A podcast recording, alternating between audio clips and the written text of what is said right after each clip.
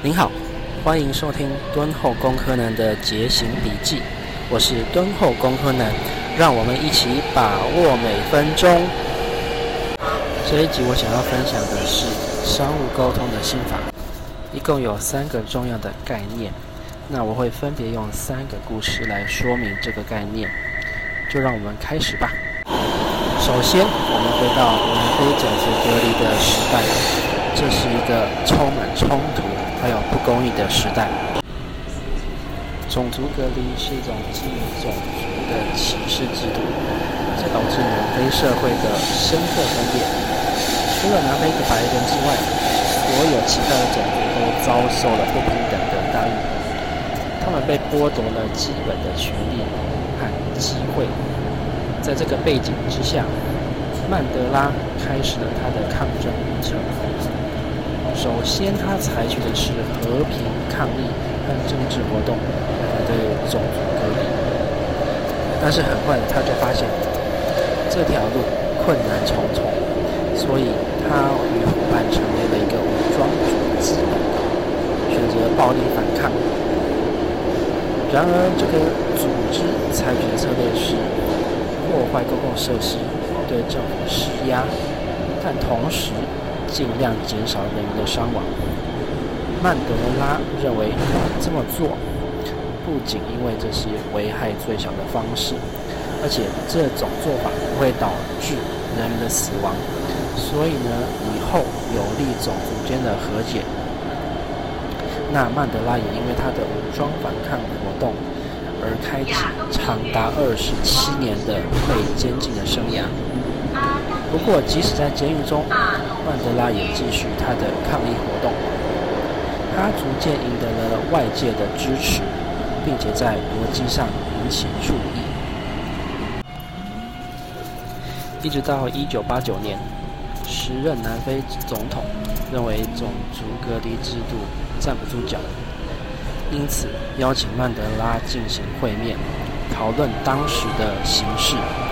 而南非政府随后于一九九零年二月无条件释放曼德拉，并且使所有之前禁止的政党合法化。这个时候，曼德拉意识到，真正的胜利不仅仅是结束种族隔离，而是创造一个团结和谐的南非。在一九九四年进行的选举，曼德拉领导的政党赢得了胜利。他也被推选为南非第一任黑人政府的最高首长。曼德拉没有选择报复，相反的，他选择了寻求和解，还有共识。他与过去的敌人坐下来对话，并且在南非主办1995年世界杯橄榄球赛的时候，曼德拉呼吁南非黑人支持。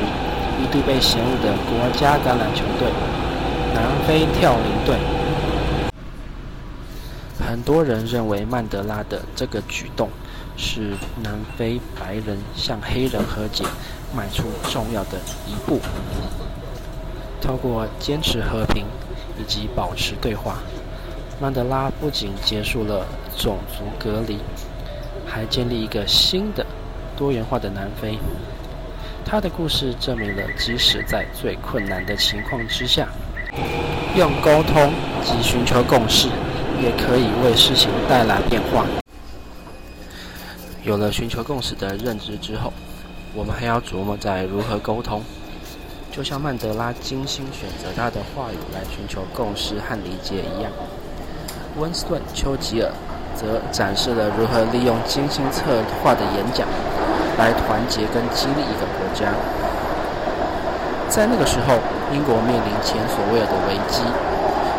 丘吉尔于一九四零年接任首相，他的前任首相张伯伦因为对纳粹德国采取姑息主义，而使得德国有机会入侵波兰，进而爆发第二次世界大战。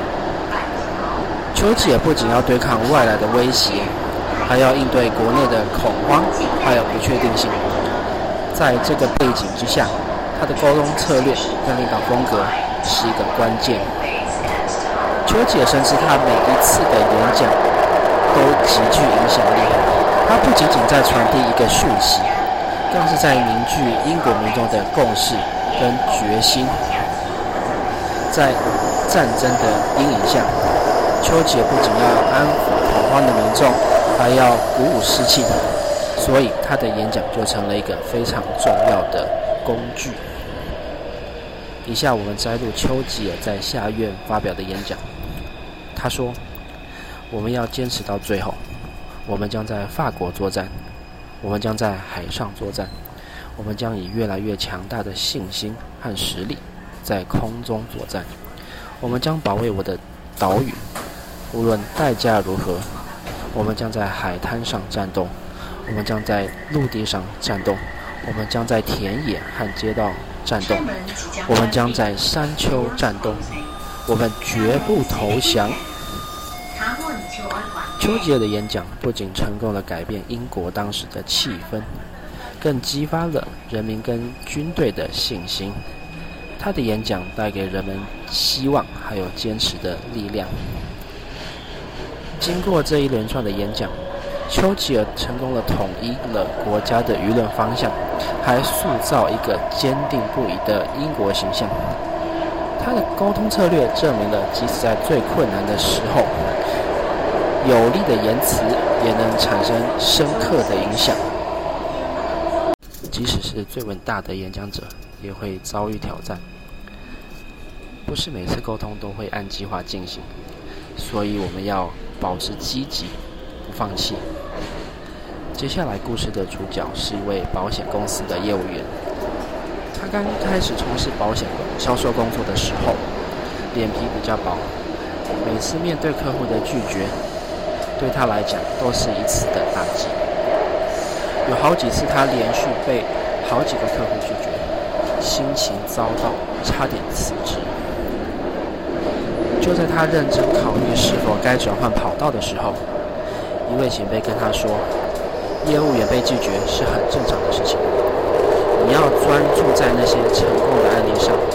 你从现在开始要多接触潜在的客户。就算你的成交率只有百分之二，那么你只要接触一千个潜在客户，还是会有二十个人成交。这样你懂我的意思吗？这位业务员听完前辈的教导后，便开始改变他的策略。他不再将每次被拒绝看作是个人失败，而是看成通往成功的必经之路。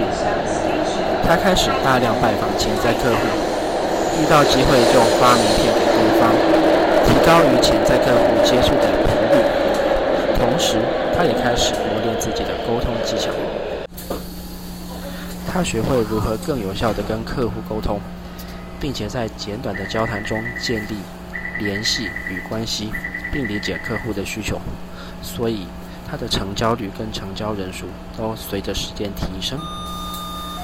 这位业务员的故事告诉我们，即使在沟通和业务中遇到挑战和失败，持续的努力和积极的态度仍然是相对重要的。最后，让我们来回顾一下重点：从曼德拉在南非种族隔离时期寻求共识和努力。到丘吉尔用剧本化沟通激励的国家，再到一位普通业务员从沟通失败中学习到挫折复原力，这些故事让我们学习到沟通的心法就是寻求共识，按照剧本，然后永远不要放弃。